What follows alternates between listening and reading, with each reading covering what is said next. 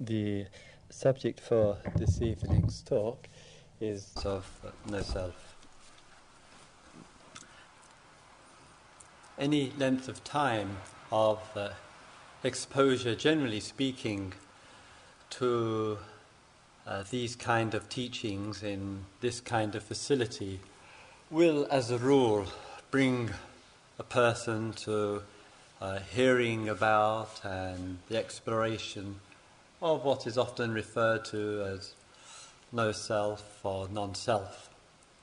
And of course, the area and issue of self, its appearance, the I and the my in, in this world, is that which we do purposefully bring to focus to look at our relationship to what am I? Who is this?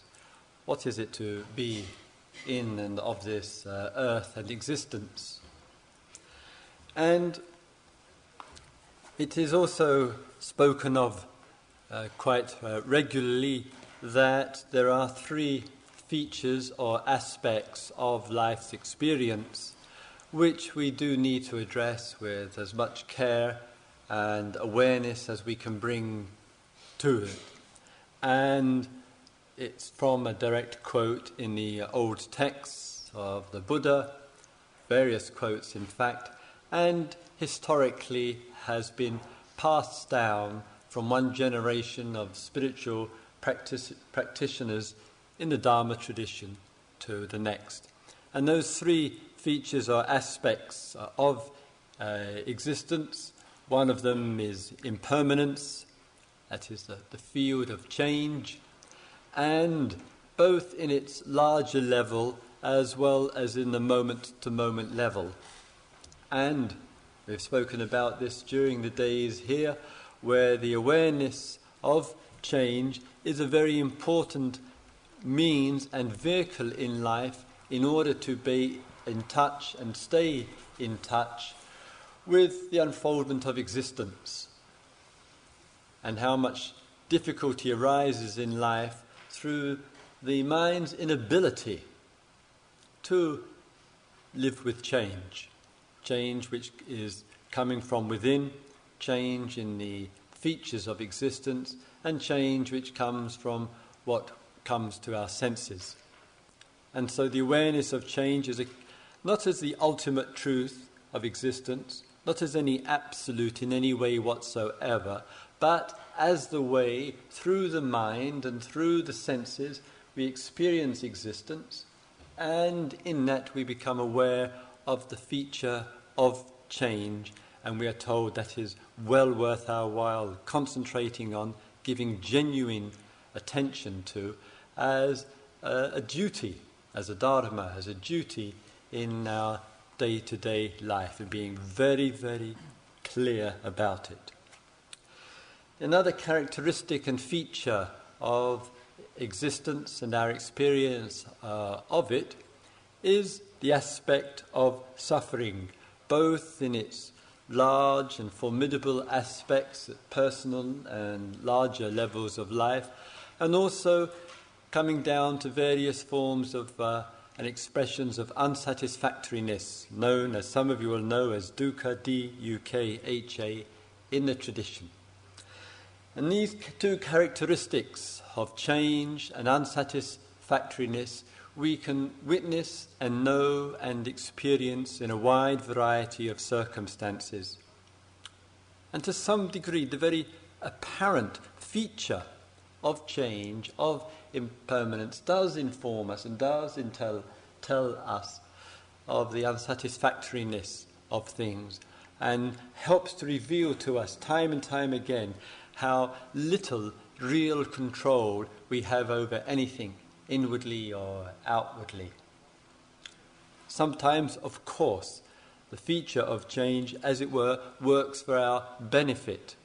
That there are times when something is continuing, our greatest wish in life is for it to end, to pass, and there, therefore there is a corresponding relief.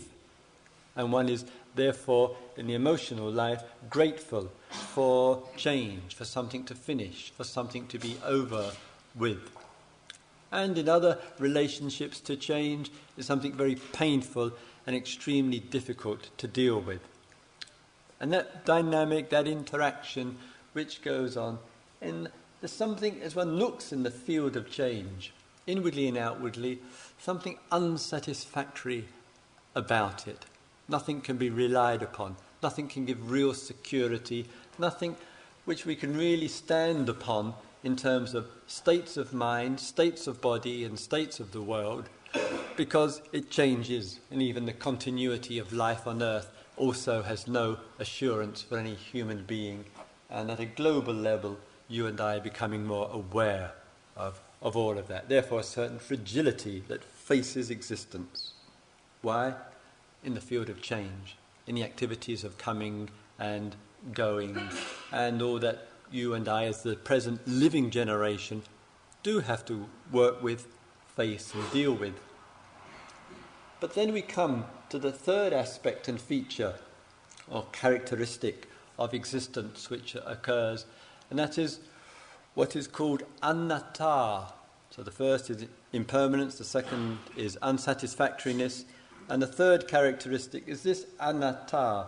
Atta means self, it means I and my, it means uh, ego. And anatta means not self, not I, not ego, no I.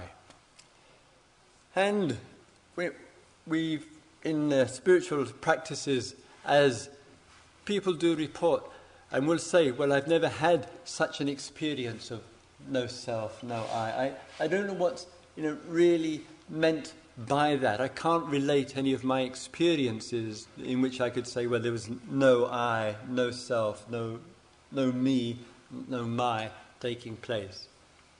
And others can clearly and distinctly uh, recall uh, such situations, either in the near or in the distant past.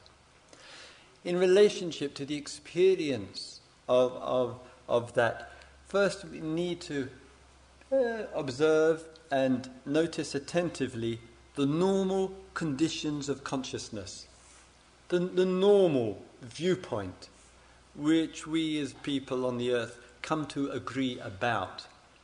A normal mind, everyday conventional viewpoint does say, I am sitting here, you are sitting uh, there, and through that mutual acknowledgement and understanding of oneself in relationship to other selves, we have our existence.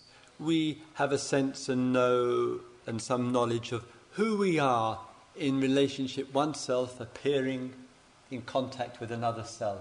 And all of that, ourselves.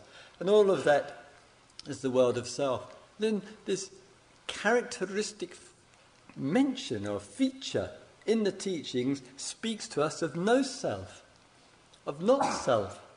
And at the immediate level, upon hearing that, it seems, well, it doesn't seem rational, it doesn't seem logical, it doesn't fit in with, with my everyday normal mind. But the experience of not self or um, no self can be known and can be experienced in many different ways. And thus, at times, we may not be aware clearly of what we mean by that. As an example, uh, I'll take uh, two or three examples. In relationship to any particular object of meditation, during the days we've explored the breathing meditation, the body awareness meditation, the, the states of mind meditation and quite naturally and frequently enough, the thought and the, the deeply rooted idea of I arises in connection with that. I am breathing in and out. I am putting my attention through the body. I am experiencing these emotions. I am observing my thoughts or whatever. All of that quite appropriate in the description that takes place. But it can be and for some, there are periods and, and moments when the I doesn't seem to have a relevance. It doesn't seem to be really what's happening. It's as though the I is really an appendix to the simple, but still conventional truth of what is taking place.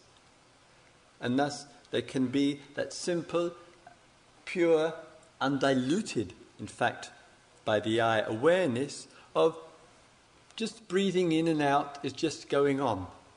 There's a consciousness, of course, which apprehends it, and it's just consciousness in relationship to inhaling and exhaling, and it's just an event.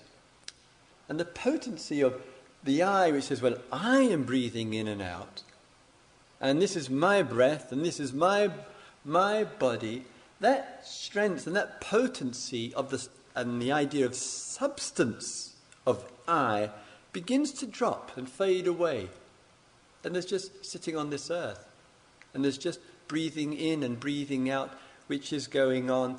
And as I said, rather pure, rather undiluted. And the I itself doesn't seem to have any significance, any relationship to that.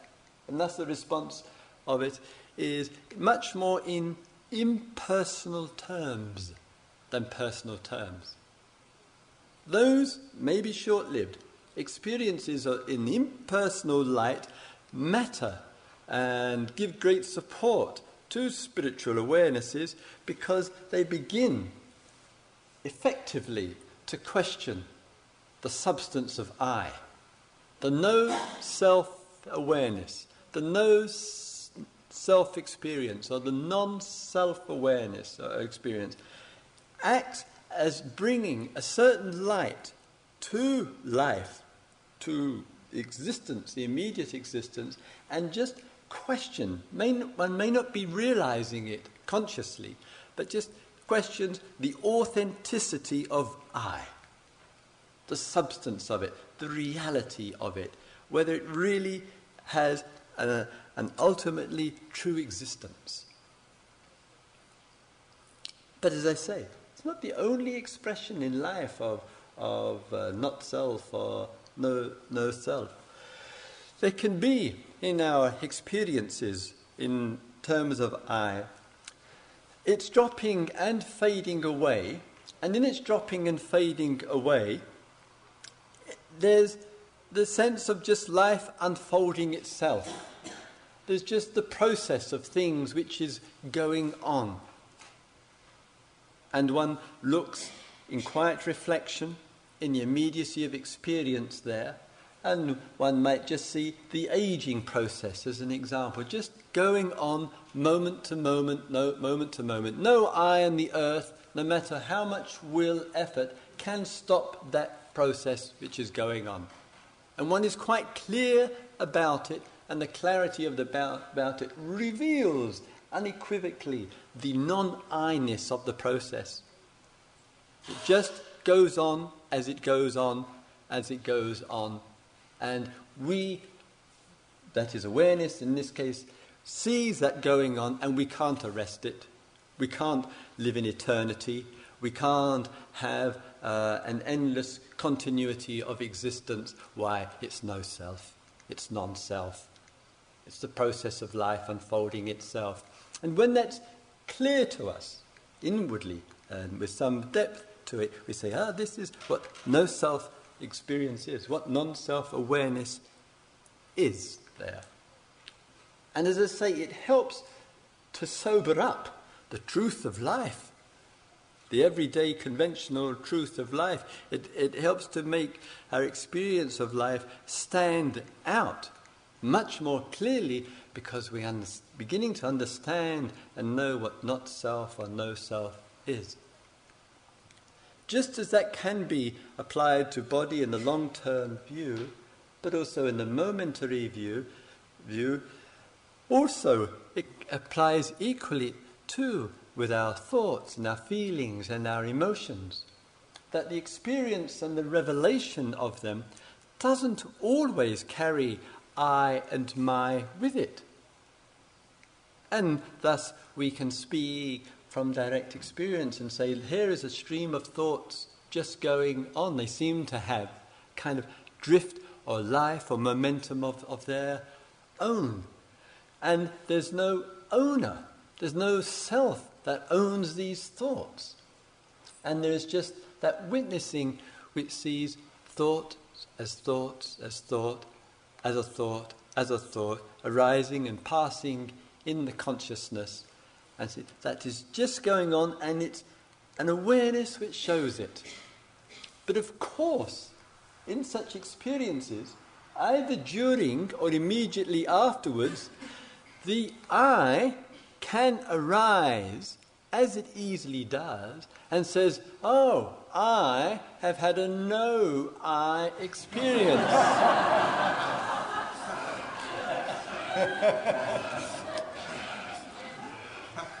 and it can produce a kind of conflicting or paradoxical rela- relationship to that. But it produces that, whether it's seeing thoughts as thought, but no owner, no real thinker, seeing, witnessing impersonally, with that intimacy that's necessary of feelings and feelings and waves as waves and emotions as emotions and body life as bodily life. And in the experiences of all of that, which is just life revealing itself in that impersonal light that I referred to, when the experiences like that do register very well and very clearly for us, it's quite natural and organic that in response to that, the I will arise and it will say, I had this experience. It will, the I, in connection to immediate memory or in the actual event which is taking place, the I, as the deeply rooted sense and idea that we have, does surface, it does present itself, and it does draw that conclusion.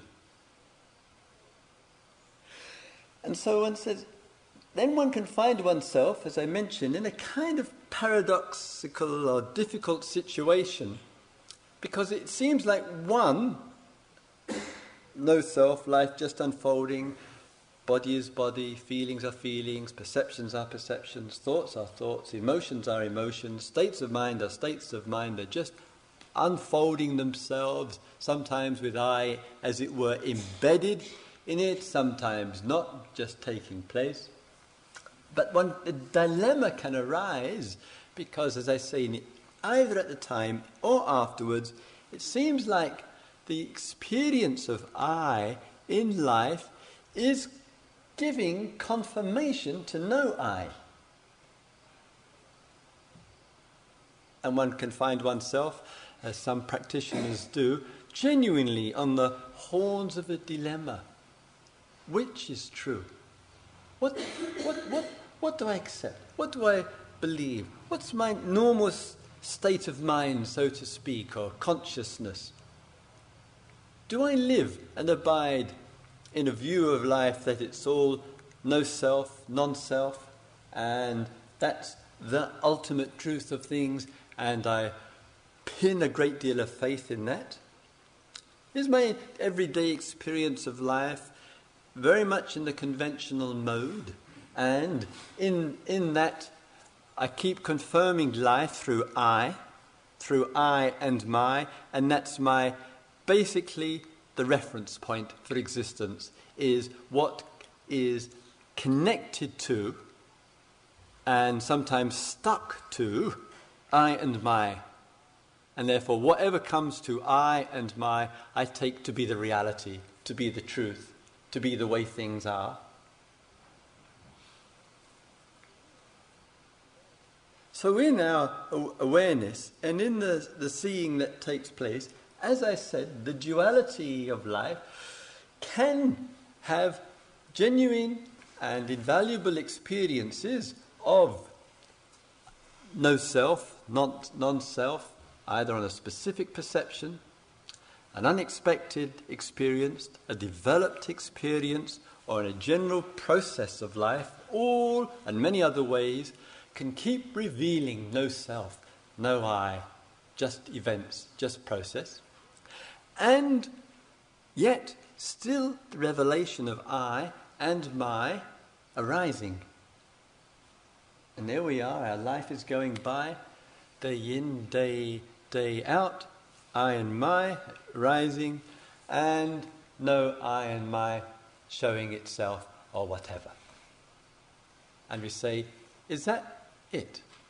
Is that the, the truth of life? Is that the kind of final reality of our existence? A kind of movement back and forwards between experiences of no I, no me, no my, no self, or whatever, and then back to I, me, my, and self, and sometimes with a vengeance. So that movement, that fluctuation between the two, seems to express our inner life and its unfoldment and its revelation. All of that, it would be unwise, I would say, and uh, unskillful to, in fact, highlight no self into something transpersonal. The Buddha has never done it, the teachings needn't do it either. In terms, we suddenly start saying, well, if I'm really going to live with the truth, then I would need, as it were, to abide much more frequently in the no I experience, and because that's the real truth, because the I is a total lie, it's a total deception, it's a total fiction, and therefore totally untrue. But human experience has never supported that. Neither has the teachings of awakening, and certainly not the Buddha, who, like other human beings, use with regularity the language of I in his teachings and fairly uh, clear and uh, self self evident. So, if in our experience of life we begin to elevate one no I experience spontaneously in meditation when out in the nature, when all the roles have dropped away, in the sudden perception that can take place, in the very descriptions that we speak about life just going on. It's all no I language that's being used, and you and I use it regularly. The poets have used it frequently. It's a common appreciation and realization. And then the I arises and it appears and shows itself. The significant factor is not so much the presentation of I or its non presentation in the ways that I've been speaking about. With the I is there suffering. With the I is there suffering. The I itself, in a way, is not I. In a way, it's not I. It's another manifestation of life, another presentation that comes. But in a way, one, if there's been a dwelling on the character of I, I, I, in a way, it's not I. So, this very I itself is an I which is shared with all humanity. That sense of I that I have when I sit here, that feeling of I, that quality, that notion, that deeply rooted idea or perception that I have is the same I have everywhere. Feeling of I, the notion of I, the experience of I, the quality of I, the language of I, the concept of I is something which is pervasive. In a way, it is not I as much as the experiences of not I. Occasionally, sometimes, with some insight, some realization, some penetration into, into these things, there's a kind of evenness of awareness, an evenness of seeing, which stops this distinguishing between I, I, I and my, I and my, and not I, not my. They're kind of much of the sameness. What makes the difference, as I pointed out a few moments ago, is with the I and my, is there suffering in it? Is it locked, bound up with suffering? When it is bound up with suffering, our distinction as a, a supposedly separate self is the most strongest. When we're free from that I and there's spaciousness, there's an expansiveness, there's warmth or love or contentment or equanimity or stability or, or calmness or whatever, and there's not a grasping upon that. There's a sense of interconnectedness which comes easily and uh, naturally for us. But in, when I am suffering,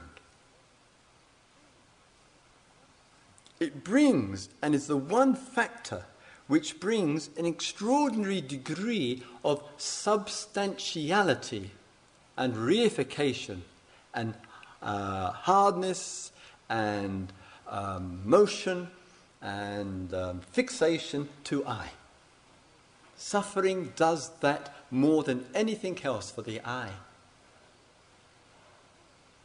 So as we explore that and bring our awareness to to all of that and look into the nature of suffering, of dukkha, of unsatisfactoriness, it naturally makes less of I. Because the I can't get separate from that suffering.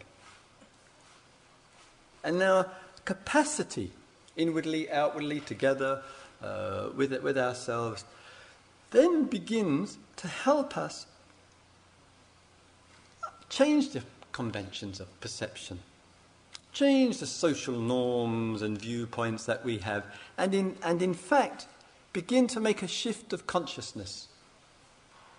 And there is a shift of consciousness which the teachings express again and again, is a shift which is a final shift. A shift which is for once and for all. That there is an end to the spiritual path an end to spiritual practice, and therefore that shift is a shift which brings everything to completion. And the issues of I and no I have resolved themselves. It's people in spiritual practice, in this duality of moving backwards and forwards, and all the exploration that it takes, and looking at what is I, what is not I, or whatever, also can get confused, understandably so, by that language which I think is not helpful and not useful um, the language of um, the higher self and the lower self, the language of um, the self with a capital T and a capital uh, S, uh, the language of a transcendental self or um, a pure soul or whatever. The, though that language can be used, but needs to be used with extraordinary caution because of the confusion that can ar- arise. Perhaps, and certainly the Buddha himself and in the, and in uh, the healthiest aspects of the tradition have never and would never, in this tradition, elevate self into some ultimate category. Because how easily in, in these fields the, the ego can confuse itself for all sorts of unsatisfactory motives and latch on to I am the supreme self and the conceit, the arrogance, the, the power tripping, the ego that can go on when one is fastening or grasping onto the self with a capital T and a capital S. So if we can in our awareness of experiences of I and no I, of self and not self, keep it as much as possible into the relative fields of experience, both of which we know. Both of which we know, both of which, I say, we comment on in various ways, without elevating no self to an ultimate category, which Buddhists have done from time to time, or the elevation of the self into an ultimate category, which also has taken place, Hindu tradition, most noticeable for it. If you say, okay, there's this movement, self and no self, as it were, going on side by side or simultaneously, where is the consummation? Where is the end of all this exploration? all this endeavor, all of this inquiry, what's going to bring it to a, a final, once and for all completion in which there's no self deception left of falling back into the dualisms, the backwards and forwards between self and no self, between me and this, that, and the other. What is that shift which is spoken of with such assurance through the sages for generations, which, as I say, has a finality to it, and the experience of life confirms the finality there. For some, a number of you in this hall have had tremendous exposure to spiritual teachings and practices here and elsewhere, in fact, uh, world, worldwide. And it can be, and it's understandable, rather easy to be um, almost constantly and consistently working on the relative. Working on the relative is to work on the state of mind. To work on the relative is to work on the I and the not I. Work on the relative is to work on the relationship to bodily uh, experiences and all those processes which I referred to uh, earlier on. And it might need, and it can be as scary and, uh, and generate some doubt and uh, difficulty, necessary to really lose interest. And I mean lose interest in working so much, so long, and so hard on states of mind and states of body. That somewhere in all of that working upon all of that, one has to say to oneself, Enough is enough is enough is enough. Whatever the forms and strategies which one has employed for that working on mind, remember, including emotions and every form of inner human experience. And to be able to say to oneself, and no easy undertaking for a thoughtful and caring human being, is enough. And of course, that can generate some restlessness. But what if I, if, if I stop all, all, all doing that, if I stop that, then what? But perhaps the attention needs to make a shift from the known and the familiar, which is heart, mind, and body, to that which is unknown, which is not of any of, of that. And it's as though we need for, for that a different type, Buddha has referred to this, I may add, a different type of concentration. And it's a concentration of that which is not mind and body. And the language for that, if one likes and uses lang- language, needs to be a language which is, when it has a feeling response to, and is in fact ultimate in its feature. For those who have the language for that, that language may be truth, that language may be ultimate Dharma. That language may be liberation. That language may be enlightenment. That language may be God. That language may be realization. That language may be emptiness, which makes everything possible, whatever. So that one is actively forgetting purposefully and quite deliberately the, the incidental and irrelevant events that go on in the name of heart, mind, and body, and puts the concentration, so to speak, elsewhere, quite off that, and quite onto that which is ultimate. For some people, that shift of concentration, of attention, from relative matters, heart, mind, body, being in the world is the relative matters, to the focus and concentration and attention to that which is ultimate, which is the fulfillment, and the shift, which is the one that matters. For some people, feel understandably and appropriately, for some, no wish to bring a language to it, no wish to use a word. Teachings, Buddha himself has been extremely and unusually cautious about using a word. Sometimes he'll say nirvana, sometimes he'll say liberation, sometimes he'll say the truth which never changes, sometimes he'll say enlightenment, never fixing a particular word and keeping and identifying with it strictly again and again. Using language, I think, remarkably skillfully so that we don't get a fixation about some word. What is that to concentrate on, which is not of heart, mind, body, and things that are going on around us? And it requires a special kind of sense. So, one, if one takes as an example freedom, true freedom, the, the, the, the, and the understanding and the realization of freedom, which is nirvana, which is the truth, which is liberation, which is enlightenment, which is God. That, that, what is that? What is that freedom? What is this freedom? What is this liberation? What is this enlightenment? And, and the events of mind and body, as I say, are quite marginalized, quite peripheral, because one is exploring and finding out what it is to realize the ultimate truth.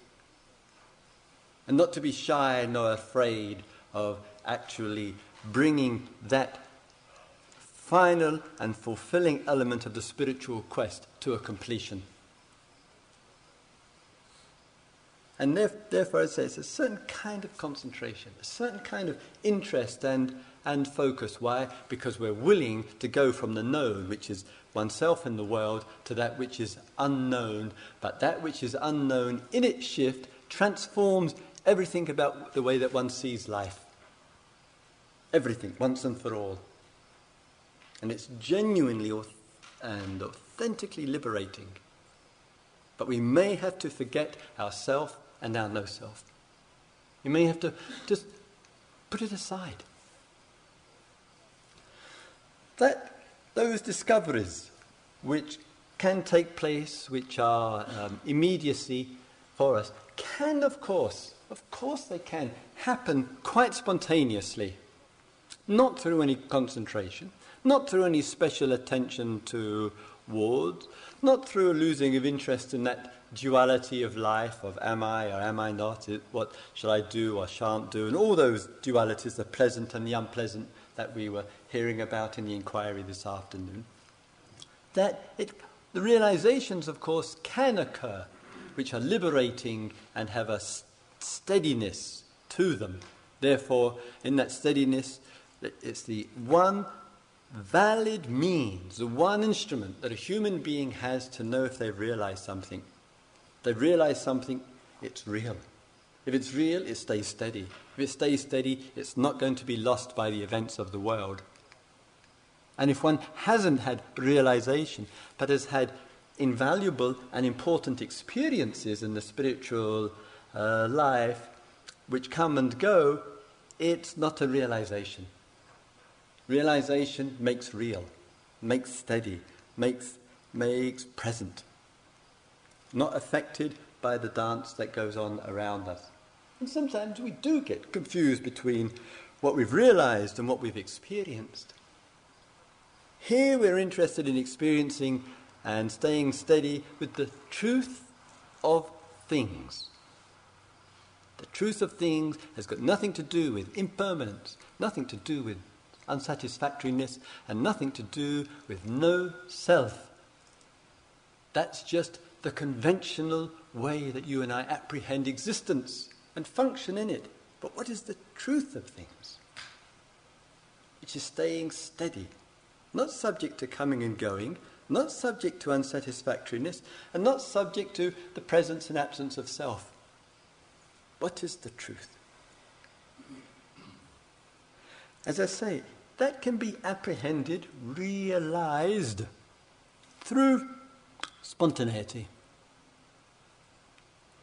And for some, that spontaneity comes in various ways and also can be realized through the processes of which we engage in the spiritual life, in the commitment to spiritual practice, that, that the, the urgency and the love of the quest for what, the, what, what is the truth. Not something to cling to, to make an ideology of and completely misunderstand the truth of things.